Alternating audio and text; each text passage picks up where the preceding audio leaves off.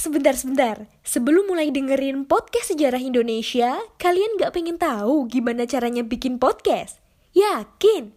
Gak susah kok. Coba deh download Anchor Podcast. 100% mudah, 100% gratis.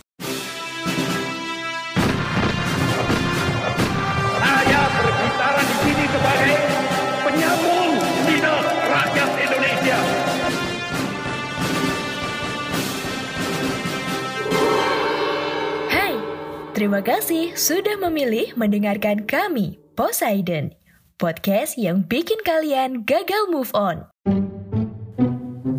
Halo semua, salam sejahtera dan salam sehat buat kita semua. Balik lagi di podcast sejarah Indonesia, podcast yang bakal bikin kalian gagal move on. Pulau Bali. Siapa sih yang nggak kenal sama pulau tersebut? Pasti di antara kalian sudah pernah ke Bali ya. Dan walaupun kalian ada yang belum pernah ke Bali, tapi nama Bali sudah nggak asing di telinga kalian. Meskipun sekarang ini mata dunia mengincar Pulau Bali, namun di abad ke-19, bangsa Barat belum tertarik dengan pulau yang dijuluki sebagai Pulau Dewata ini. Baru di tahun 1830, pemerintah kolonial Belanda mulai menanamkan pengaruhnya di Bali.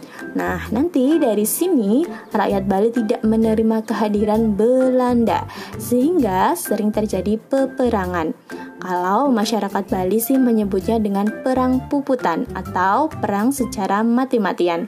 Perang puputan itu sebenarnya ada banyak sekali ya, walaupun yang paling kalian kenal itu perang puputan Margarana yang dipimpin oleh I Gusti Ngurah Rai.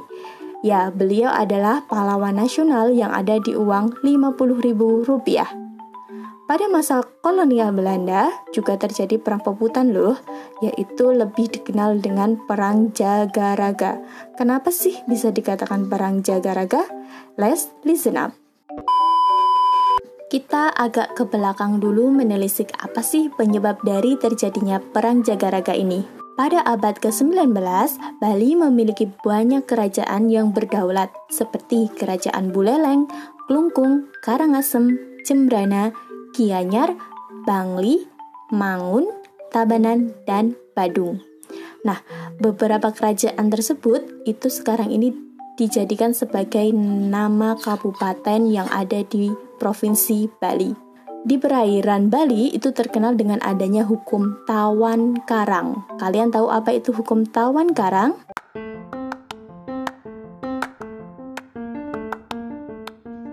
Halo Sobat Poseidon, kalian pasti sudah tidak asing lagi dengan Anchor. Yap, aplikasi penyedia jasa untuk para podcaster pemula dan juga pro.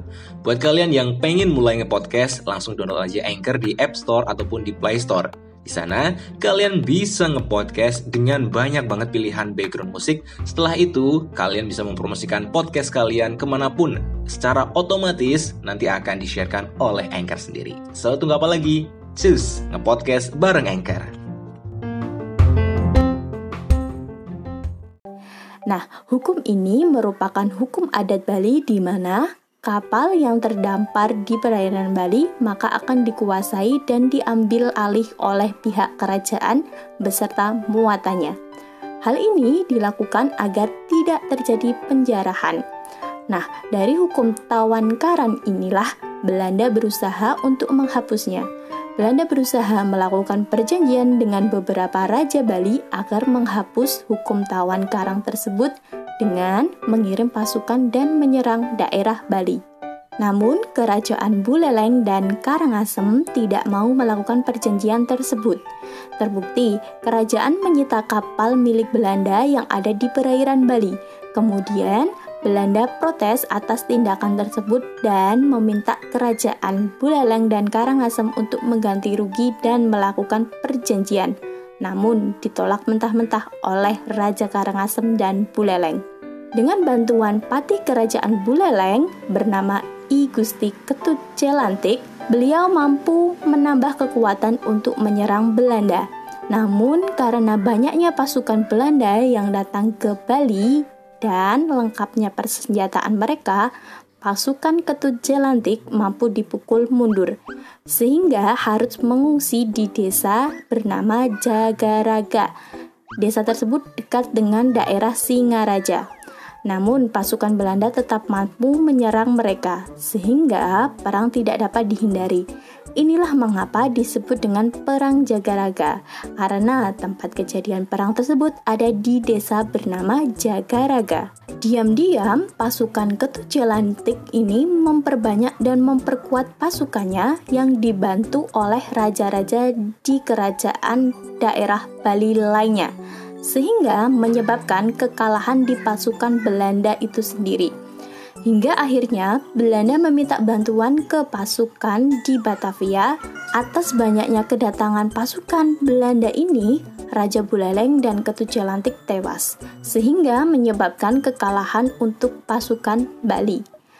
Nah, kerajaan lainnya seperti Karangasem itu akhirnya mampu dikuasai oleh pihak Belanda.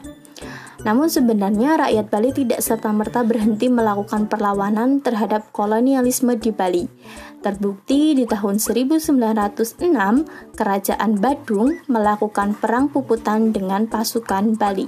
Wow, hebat sekali ya pasukan Bali yang tak kenal menyerah untuk mengusir penjajahan di tanah mereka. Terbukti semangat ini masih ada pada setiap orang di Bali. Mereka mampu menjawab tantangan dunia dengan terus mengembangkan wisata di Bali, sehingga Bali dapat terkenal di dunia. Yuk kita tiru semangat masyarakat Bali ini biar kita menjadi orang yang bisa ikut perkembangan zaman yang begitu pesat ini. Tahan tentunya saya ingatkan untuk mematuhi protokol kesehatan ya, meskipun kita sudah divaksin, tapi banyak orang di luar sana yang belum divaksin. Oke, saya Indah pamit. Bye-bye.